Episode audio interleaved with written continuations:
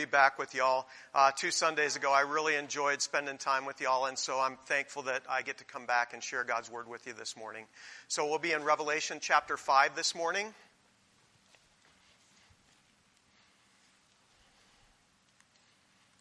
I want to read a portion of that just to kind of introduce the sermon's idea. And so, would you mind standing for the reading of God's Word and let's read this together? Revelation chapter 5, verses 11 and 12. It says, Then I looked and I heard. Everybody say, John looked and John heard. Yeah, this isn't a fairy tale John's sharing with us. He saw something and he heard something, and he's going to tell us what he saw and heard. Then I looked and I heard around the throne room of the living creatures and the elders the voice of many angels, number myriads of myriads and thousands of thousands, saying with a loud voice, Worthy is the Lamb. Everybody say, Worthy is the Lamb. Worthy is the Lamb who was slain to receive power and wealth and wisdom and might and honor and glory and blessing. All right, you may be seated.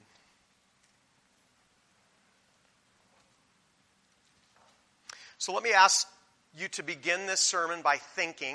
Okay, I want you to think of a time maybe that you saw something that you were familiar with and you saw it in an entirely new light. Maybe you were familiar with an object, maybe you were familiar with a person, and suddenly you saw it in an, entire, in an entirely new light. You said, Oh my, that's not what I thought it was. That's something better, that's something greater. That happened to me this morning. Betty. I was like, she, she's an ordinary person. She's just an ordinary person. But suddenly she comes up here and she takes this, this thing. I look at that and it would make bad music. She picks it up and makes beautiful music. It's like I was, you know, your view, my view of you was transformed. Have you ever had something? Maybe it was an object. You ever seen Antique Roadshow? You go up into your attic and you pull some junk out. You know, oh, I found these glasses. These were Abraham Lincoln's glasses. They're worth a million dollars. What? Suddenly, the, my view of the glasses is amplified exponentially. They're not the same glasses they were before. Well, let me tell you guys about my relationship with outer space. It's always been kind of a neat relationship. It's like, oh, outer space. Great. You know, I've, I've always admired outer space. It's great. It shows the power of God. Outer space. Great my relationship with outer space changed when I saw it in a new light. The Hubble Space Telescope launched in 1990, I think. Have, has anybody seen the images of the Hubble Space Telescope? You know, I, people, people say, look up into the sky. That dot there, that's Saturn. Looks like the rest of the stars to me. That's a white dot. Uh, can, you, can you see Orion's belt? No, I can see a bunch of stars. Can you pick out the Big Dipper? I, no, I, I don't see it. I see a bunch of stars. That's my relationship with outer space before Hubble. But then Hubble comes along and it completely transforms my view of outer space. Suddenly I see the creativity, the power of God, the, the immense, uh, unmatched glory of God. Psalm 19 says, The heavens declare the glory of God. Now, certainly, the naked eye could look up and see the glory of God. But when you see Hubble Space Telescope, it's the glory of God. It becomes alive to you. James, do we have some of those images up that we could show? These are called the pillars of creation. The pillars of creation, they name it that because apparently, and I don't know anything about outer space, but behind these nebulous clouds, there's a star generating factory that just generates star after star after star, and they call it the pillars of creation. Do we have some other images? Okay. We just look at this and we say, wow. I heard somebody say, wow, does that not display the glory of God? Does that transform your view of space? When you looked up into space, were you like me? Stars. Great. White dots in the sky. Great. Nothing wrong. It's just my, my relationship with space just isn't wow. You know, this, wow my relationship with space changes. Do we have some other images? Again, this one's titled Wow. I don't know what to call this. Wow. Just, just shuffle through any that. Yeah, oh my goodness. Look, look at this view of space that Hubble gives us. It transforms our view of space. All right, thank you so much, James. What I want to share with you this morning, I want to bring this over to our message. because something had to happen to transform my view of space. Hubble had to happen. And just like that, something has to transform our view of the living God if it's to inspire worship in us. Something has to change. Something has to take an ordinary view of God and inspire worship. Something has to change. And I think Revelation chapter 5 is going to just change our view of God. It's going to take an ordinary small God that we may have had before and it's going to transform him into a God of wow, a God of amazing, a God of worship. And so that's my proposition for you this morning. This is what I hope to prove. A proper view of God inspires worship. A proper view of God inspires worship. And I think Revelation chapter 5 is going to give us that proper view of God. You might be saying, well, if a proper view of God inspires worship, then what is a proper view of God? Or how do I get a proper view of God? Well, that's what our message is going to answer for us today. We're going to have three different ways in Revelation chapter 5 that our view of God is going to be changed. Our view of God is going to be changed. And the first way that our view of God is going to be changed is that a proper view of God starts with the Lamb. A proper view of God starts with the Lamb. I want to read from Revelation chapter 5, starting in verse 13. It says, And every creature in heaven and on earth and under the earth and in the sea and all that is in them, saying, To him who sits on the throne and to the Lamb. Everybody say, And to the Lamb. Don't miss it to him who sits on the throne and to the Lamb be blessing and honor and glory and might forever and ever and ever. Jesus is our starting point for true worship for God. If you want to transform your view of God to inspire worship, you start with the Lamb. Jesus showed us God.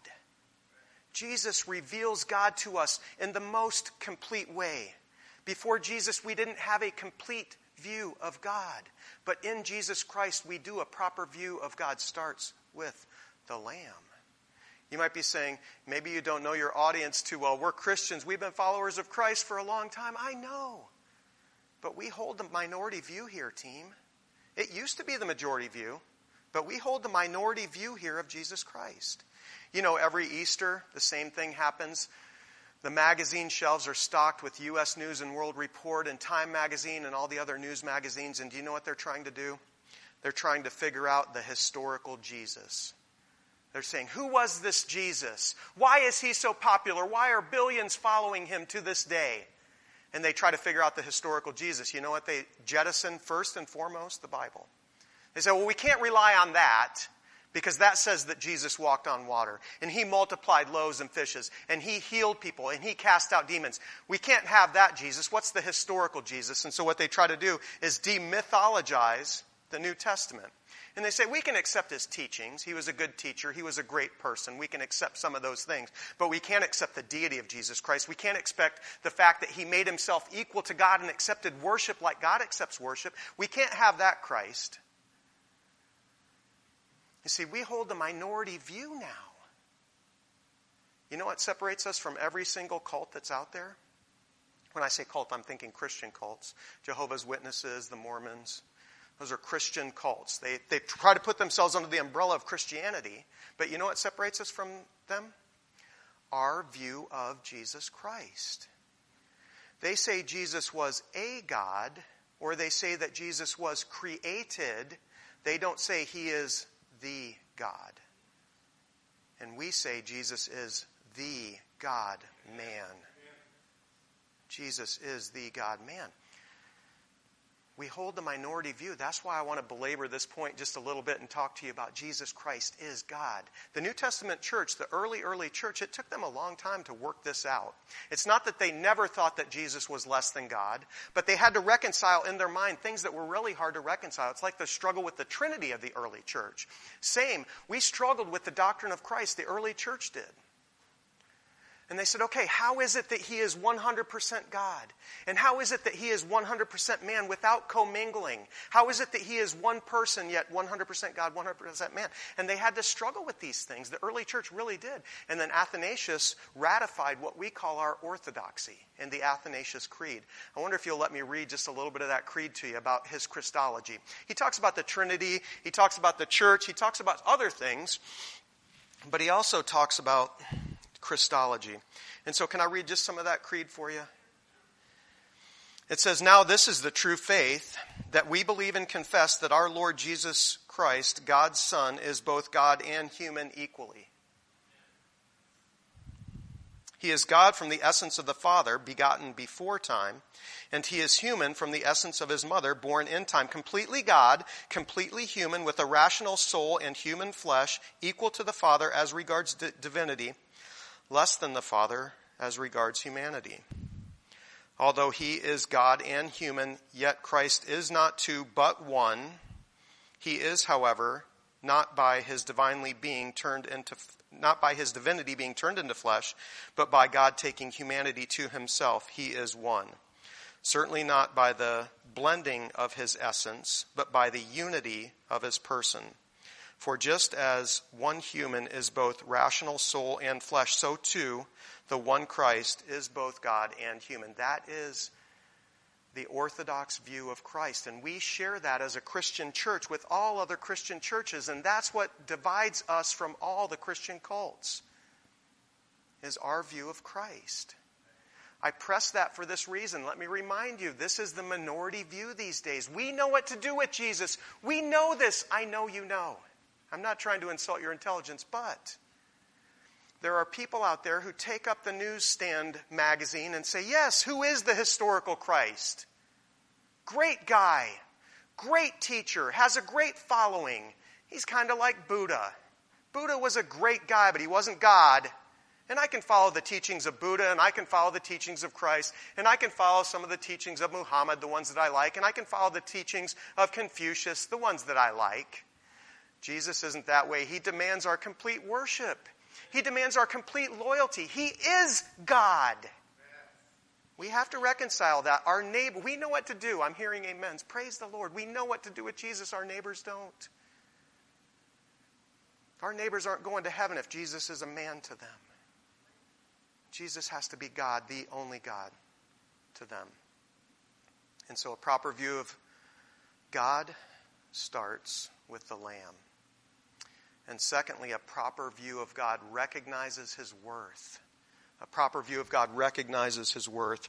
And here's where we're going to pick up in Revelation 5, verse 1, and we'll just kind of work through the passage now from here. I just wanted to emphasize for us the Lamb. And so let's start with a proper view of God recognizes his worth in Revelations chapter, uh, Revelation chapter 5, verses 1 through 5. Then I saw in the right hand of him who was seated on the throne a scroll written within and on the back, sealed with seven seals.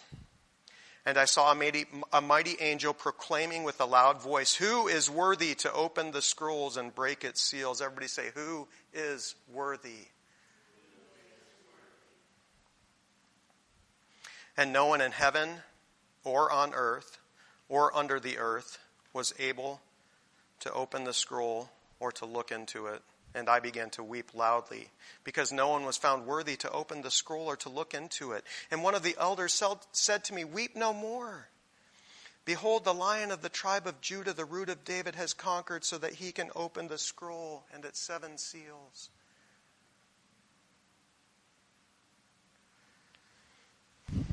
We know how Revelation kind of unfolds a little bit anyway.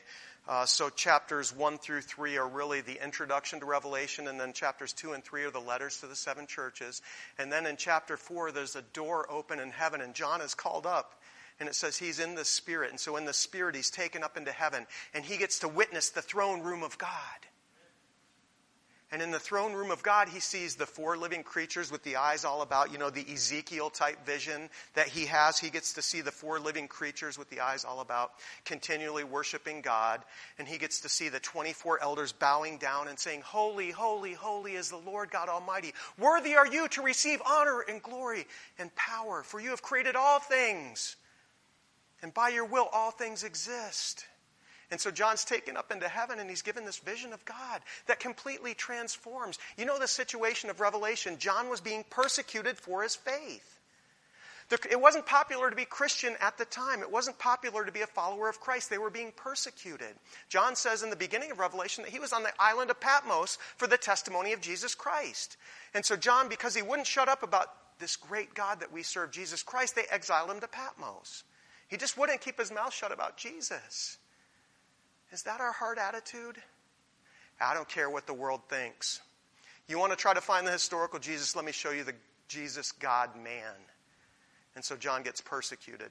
And so my point, though, is the church at the time was under the persecution of Rome for the testimony of Jesus Christ.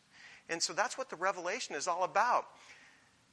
The revelation is Jesus Christ saying to John, Take your idea of reality, persecution, for the testimony of Christ. That's your idea of reality. That's all you can see, that's all you can feel.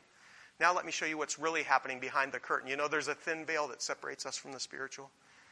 And Revelation is just an opening of that veil. And John's taken up into the throne room and they're worshiping God. But then the corner is turned in chapter 5.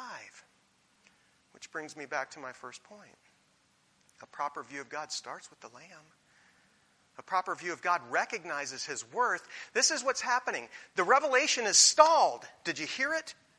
In the right hand of him who sits on the throne. So John's still in the throne room. He still sees God on his throne, but in his right hand, there's a scroll and it's written on the front and on the back, and it's sealed with seven seals. And nobody's found worthy to open it. That's what the angel says. Who is worthy to open the scroll? Nobody's found worthy. And so John just starts weeping. Why? Because what does that represent? It represents the unfolding of God's plan of redemption. Otherwise, we're stalled in a persecuted church under Roman Empire. We're stalled there. That's what John is thinking. We're stalled. I need to see the unfolding. I need the seals opened. I need to see what's going to happen because this ain't too great. But we're stalled because no one is found worthy who can open it. And then an elder comes up and taps him on the shoulder and says, Hey, John, it's okay. Weep no more because there is one who is worthy. A proper view of God recognizes his worth. There is one who is worthy. He's the lion of the tribe of Judah. Genesis chapter 49. He's the root of David, 2 Samuel 7. The one, Jesus Christ. He's the one that's worthy.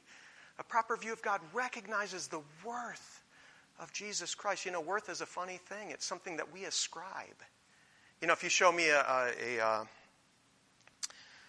oh, I forget the name of the baseball player now, I, have got it in my notes, but, but you show me a rookie card from a famous baseball, baseball player, and you say, that's worth $170,000. I'll look at it and say, not to me, it's not. You show me an original Da Vinci or an original Rembrandt and say, for just $50 million, this could be yours. No, I appreciate it, but no thanks. But there are things that I ascribe worth and value to. I can do that. You can do that. We do it. If I said, oh, these are my family photos, this is when, you would look at them and go, I wouldn't give you a penny for those. but me, was, these are priceless. I love these. I love looking at these and remembering my family and the times that we had. They're priceless to me. To you, nothing. Worth is something that we ascribe. We ascribe worth.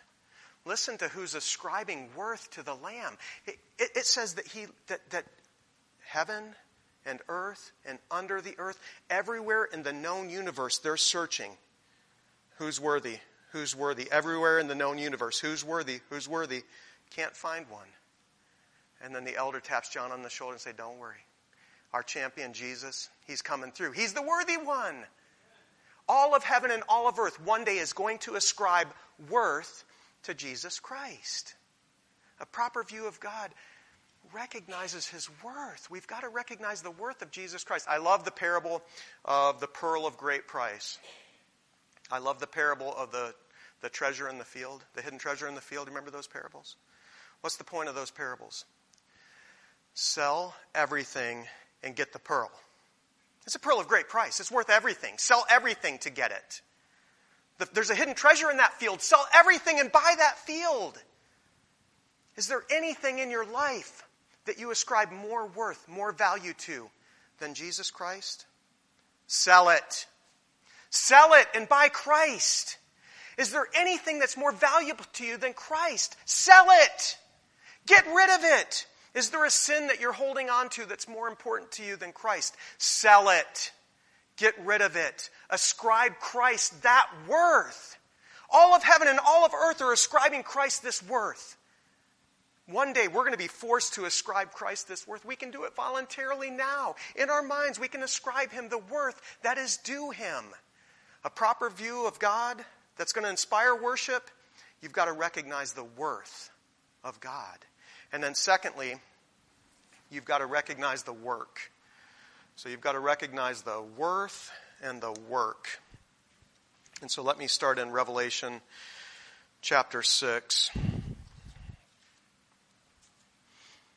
Revelation chapter or Revelation chapter 5 verse 6. Sorry about that. And between the throne and the four living creatures and among the elders I saw a lamb standing as though it had been slain with seven horns and with seven eyes which are the seven spirits of God sent out into all the earth. And he went and took the scroll from the right hand of him who was seated on the throne. And when he had taken the scroll, the four living creatures and the twenty four elders fell down before the Lamb, each holding a harp and bowls full of incense, which are the prayers of the saints. And they sang a new song Worthy are you to take the scroll. Everybody say, Worthy are you, Lord Jesus. Worthy are you to take the scroll and to open its seals. For you were slain, and by your blood you have ransomed for, peop- for God, a people for God, from every tribe and language and people and nation, and you have made them a kingdom of priests to our God, and they shall reign forever and ever. So the verses that we had just read, the elder comes up, not these verses, but verses 1 through 5. And in verse 5, the elder had come up and said, Don't worry the lion of the tribe of Judah, the root of David, he is worthy. Why? Because he has conquered. That is what makes him worthy to open the scrolls. That's what the elders tell John in this past verse. And now we're introduced to that one who is worthy, that one who has conquered. That one is the Lamb. We know the Lamb is Jesus Christ. And so Jesus Christ enters the scene. You know, you could feel the kind of the dramatic tension coming. Uh, who's worthy? Nobody's worthy. And John's weeping. The elder says, hey, don't worry. One is found who's worthy. And then enters Jesus Christ. I mean, we've got to feel this. We've got to feel Jesus coming in with power and with glory and with might and standing up and going to the right hand of him who sits on the throne and taking that scroll. Only one in all of heaven and earth can do that. And that's our Lord and Savior, Jesus Christ. And then they start praising him because he's worthy to take the scroll. And what are they praising him for? It says, a lamb as though slain. What do we recognize in the work of Jesus Christ? What about the work of Jesus Christ changes our view of him? As though slain. As though slain. Jesus Christ was slain. He was, he was crucified on a cross. He was nailed to a cross, and a spear went into his side, and blood and water comes out. And that's the Jesus that we see, a lamb as though slain. That's the work that makes Jesus worthy to take the scroll from the hand of him who sits on the throne and to break its seals. Additionally, it says, By your blood you have redeemed a people for God and you have made them a kingdom of priests and a holy nation. The work of Jesus Christ transforms our view of him. I mean, listen, what other religion regularly has a ritual to celebrate the death of their leader? I mean, we call this the Lord's Supper. We do this regularly, don't we? Regularly, we say, The body was broken, take and eat. Do this in remembrance of me. In remembrance of what? My death on the cross. Take and drink. This is the blood of the new covenant. Do this in remembrance of me. The blood of Jesus Christ was spilled, his body was broken. He stands as a lamb as though slain. The work of Jesus Christ is that he redeemed a people for God. And how did he do that? By the cross. He did that on the cross. You know, the sinless one is the only one who can die and defeat sin and death. And so Jesus, who knew no sin, became sin on our behalf. And he went to the cross and died the death that we deserve. You know, Romans chapter 6 tells us that we die with Christ. We die with Christ. In your mind, reconcile that. I am dead to my body of flesh, to sin. I'm dead to it. Death has no more victory over me because it has no more victory over Jesus Christ. The resurrected one, that's the one we celebrate.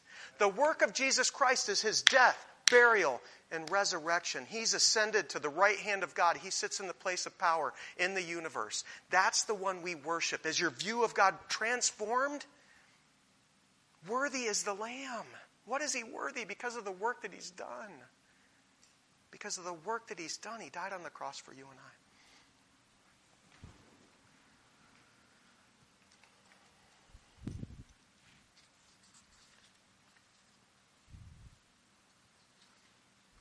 So, a proper view of God starts with the Lamb. It recognizes his worth and his work.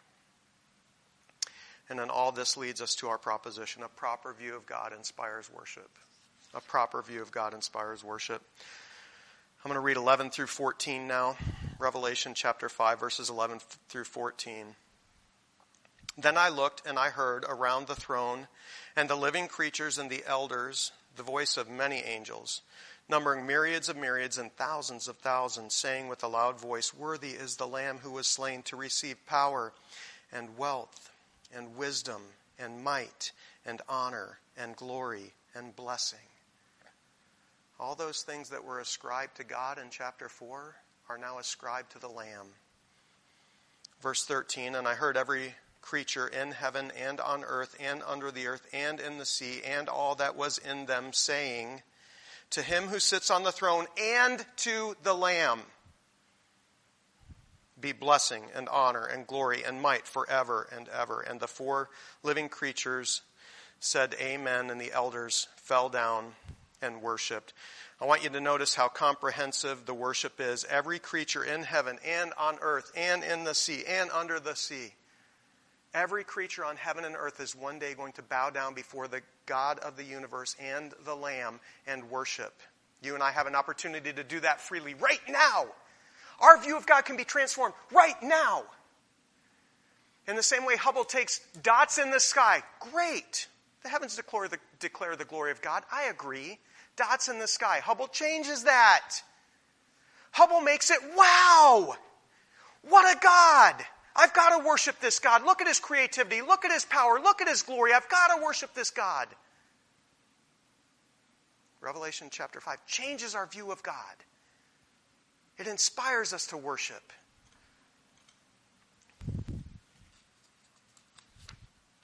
Notice also the volume of worship. John uses these words myriads and myriads. That's actually a transliteration from the Greek. Myriads is the highest number that the Romans had to count with.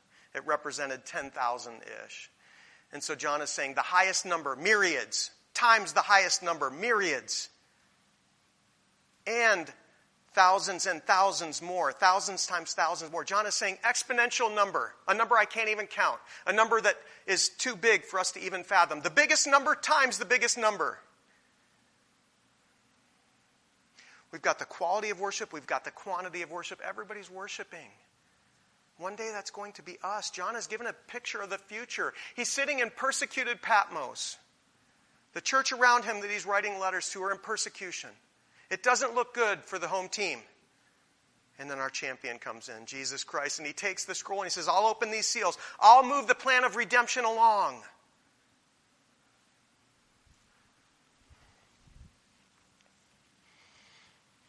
This is the conclusion of the matter. Worship God and worship the Lamb. Did this view of God transform you? Did it inspire you to worship God? Do you see the supreme and only God of the universe sitting on his throne? Do you see the four living creatures and the 24 elders continually worshiping before the throne? Do you feel John's pain over the wait for God's final judgment, for his final redemption? Do you weep with John because of sin? Because of your sin and the sin of others? Do you weep with John as you look at the news and see the sin of this world? Weep with John, but then rejoice with John because the Lamb is coming. The Lamb is coming. Sin will be no more, death will be no more. That's a promise. Can you see and hear the myriads times myriads singing praises to God? Are you delighted with joy over the Lamb who was slain, but who conquered and is now the supreme one, worshiped by all? Are you ready to sell everything to gain Christ? Do you have a proper view of God? Hey, just like Hubble had to ch- transform my view of the heavens, you know, space, great, fantastic. Dots in the sky, great. Hubble, wow. Revelation chapter 5, wow. I want to worship that God. Would you guys pray with me? Heavenly Father, we do love you and we do praise you and we do ask a special blessing on you, Lord God. We cannot be wowed without your help. We need your word, we need your spirit. We need to look into your word, and by your spirit, we need to be wowed so that we worship you above all else. Lord, everything calls us to worship.